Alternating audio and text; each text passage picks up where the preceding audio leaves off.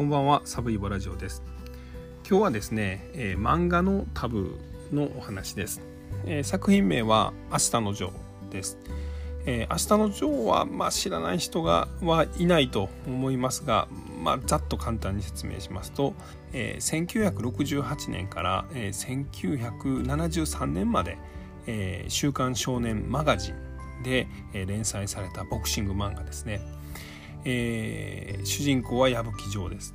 えー、東京の、まあ、当時はスラム街だった、まあ、山谷というところの、まあ、ドブ川のすぐ近くで、えー、暮らしててですね。でまああの犯罪なんかもやりまくってた、まあ、不良少年の、まあ、矢吹城がですね、まあ、少年院に入ってで丹下段平という、まあ、あの落ちこぼれのボクシングトレーナーと出会って、まあ、2人で世界チャンピオンを目指すという漫画ですよね。で、えー、そのライバルであった、まあ、力士徹、まあ、少年時代からライバルでその後、まあ、プロになって、まあ、対戦します。が、えー、矢吹城との試合の中で、えー、死んでしまいます。それが、まあ、1970年の2月の連載で、えー、力士徹は矢吹城との、まあ、試合の後、えー、そのリング上で、まあ、死んでしまったと。いう事件が、まあ、その漫画の中で起こるんですけども、まあ、この連載を読んだですねたくさんのファンが、まあ、力石徹の死を、悼んでですね、えー、自らまあお葬式をしたりとか、まあ、あの実際お葬式があったんですけどそこにまあ1,000人ぐらいのファンが、えー、集まったと言われています。えこれがまあ力士徹のまお葬式ということなんですが、まあ、なんでこの、えお葬式が、えこんなにまあ有名で語り継がれているのかというとですね実はこの「明日のジョー」の力士徹のまお葬式というのは、まあ、その後ですね、まあ、日本のさまざまなこのファン文化のま原点になるようなま出来事だったのじゃないかと言われているんです。例えばですね、えー、今韓流のアイドルさんの例えば誕生日にはですね、えー、ファンの人はですね、えー、自分でケーキを買ってでその韓流アイドルさんの顔写真を飾って、まあ、お祝いすると、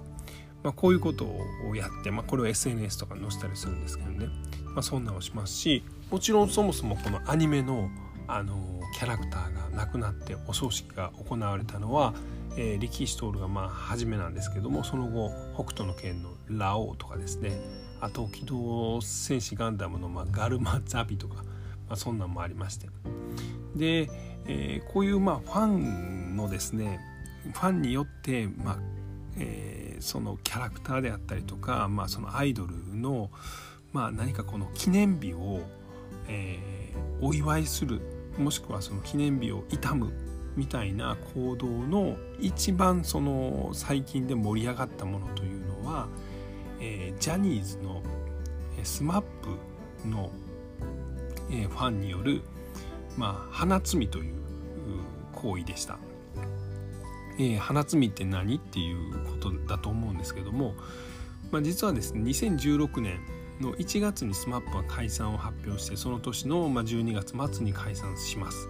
で、えー、解散が発表される前からこの花摘みっていうのは行われてたんですけど要は何かというと SMAP の例えばメンバーの誕生日とかあとまデビューの記念日とか、まあ、そういった時に世界に一つだけの花を、ま、買う行為を花摘みもしくはお花摘みというんですね。でこれ2016年は1月に SMAP が解散発表してで12月その時点では、えー、世界に一つだけの花は、えー、258万枚ぐらいしか売れてなかった。まあそれでもすごいんですけどね。だったのがもう300万枚を突破しました。で、えーまあ、シングルでもあの最高の売り上げを記録したということなんですけども。だから1年間でファンがまあ40万枚花摘みをしたということなんですね。まああのそういった、まあ、ファンによる、まあ、あのアイドルとか、まあ、キャラクターの、まあ、冠婚葬祭とか記念日をですね、えお祝いしたんだりお祝いしたり傷んだりするのの原点になったのがこの「明日のジョー」の力石徹のお葬式というふうに言われています。でまあ実はですねこれがあのファンによる自発的な行動はもちろんあったんですけども実はこの1970年に行われた力石徹のお葬式というのは実はもっと大人の、えー、ドロドロとした、まあ、ドロドロはしてるんかな、まあ、大人のですね策略であったということなんですね。で、えー、1970年の2月22日の少年マガジンの連載で、えー、矢吹城の宿命のライバル力石徹はもうこの矢吹城との試合で、えー、まあ、お互いにまあめった打ちをするので最後それで命を落としてしまいます。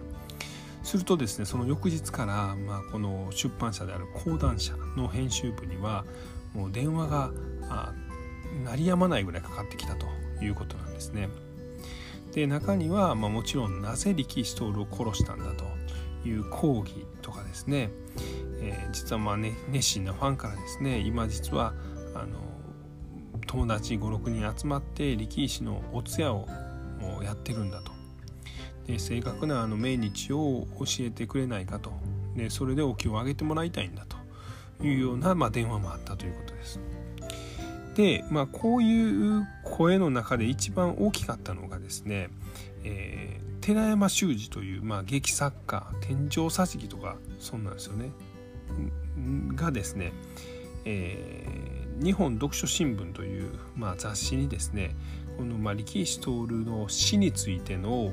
えー、感想を、まあ、寄稿を送ったんですね。でそれがですね、えー、力士誰が力士を殺したのかという、まあ、あの機構で、えー、力士はスーパーマンでも同時代の英雄でもなく要するにスラムのゲリラだった矢吹城が描いた、まあ、仮想的幻想の体験体制権力だったのであると、えー、つまりはですね、まあ、当時東大の安田行動事件みたいなのがあったようにですね、まあ、要は学生運動がすごく盛り上がってて、まあ、学生たちが目指す、まあ、素晴らしい未来民主的な未来のために、えー、古く汚い大人たちの、まあ、支配体制を、えー、どうにかこう若い力で、えー、改革革命変革していかないといけないと。まあ、いうようなことが、まあ、あの社会的に起こってたんですね。で、えー、この力士徹が死んだ前の年には東大の安田講堂に学生たちが立てこもって警察が出動するという事件が起こりました。まあ、こういうものと引っ掛けて、えー、力士徹というのは実はその、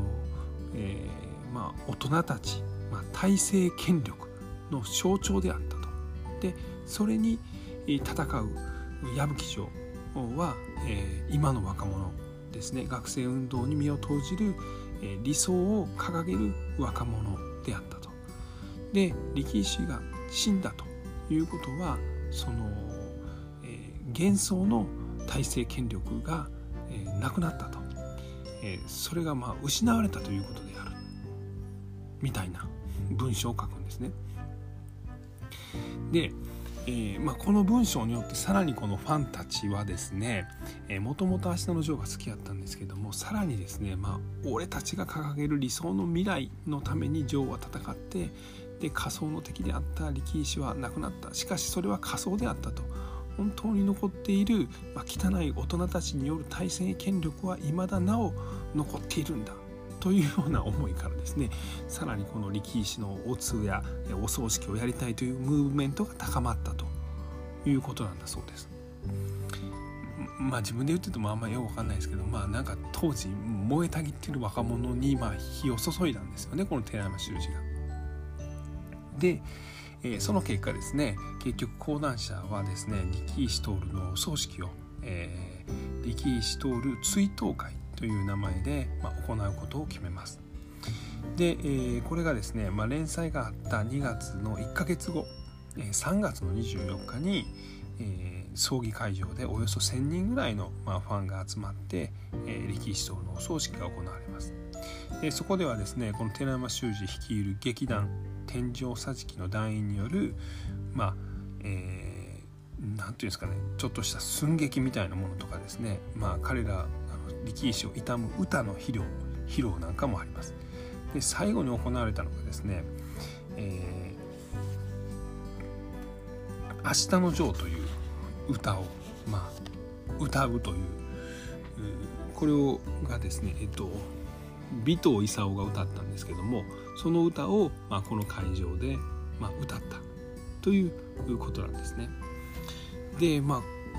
ここからがですねなんか寺山修司ってマジ大丈夫なんと思うんですけど実はまこれはですね全て大人たちが仕組んだ、えー、プロモーションなんですね。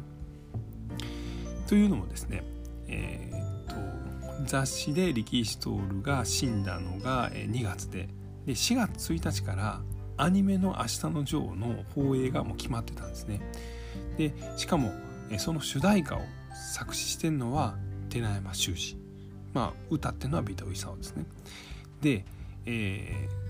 ー、なのでもうこれは全て講談社とか、まあ、テレビ局とか、まあ、そういうもの人たちが、えー、このアニメ「えー、明日のジョー」を見てもらうために、まあ、仕組んだ、まあ、一連のプロモーションであったと。でそれに若者たちは踊らされたと。しかもいつまでも若者は大人たちに踊らされて若者の理想は結局叶うことはないんだという、まあ、若者を煽るようなその文章を寺山修司は新聞に寄稿してまでこの大人たちの、えー、プロモーションに何て言うんですかね協力したというまあある意味闇の深いなということです。でまあこの、えー明日のジョー力石徹の、まあ、お葬式の、まあ、最後の、まあ、オチというかですね、えーまあ、最後の、まあ、出来事というのはですね実はこのアニメが4月1日から始まるんですけれどもその前日3月31日に、えー、誰もが予想できなかった出来事が起こります。それがですね 70, 円70年の3月31日、えー、淀号ハイジャック事件という事件が行われます。これはですねあの、まあ、学生運動に身を投じていた、まあ、学生たちが淀号という、まあ、飛行機をハイジャックして、えー、その北朝鮮へ飛んでいくという事件なんです。で、えー、この淀号のハイジャックした人たちは、まあ、未だ北朝鮮で、まあ、暮らしてるんですけどね。で彼らが犯行声明として出したのがですね、えー、最後に確認しよう、えー、我々は明日のジョーである。つまり、えー、体制権力に、えー、まあ、若い若く弱い力ではあるけれども、えー、理想を掲げて、えー、体制権力腐りきった政治とか社会を、え、理想に近づけるための、え、我々は明日のジョーであると、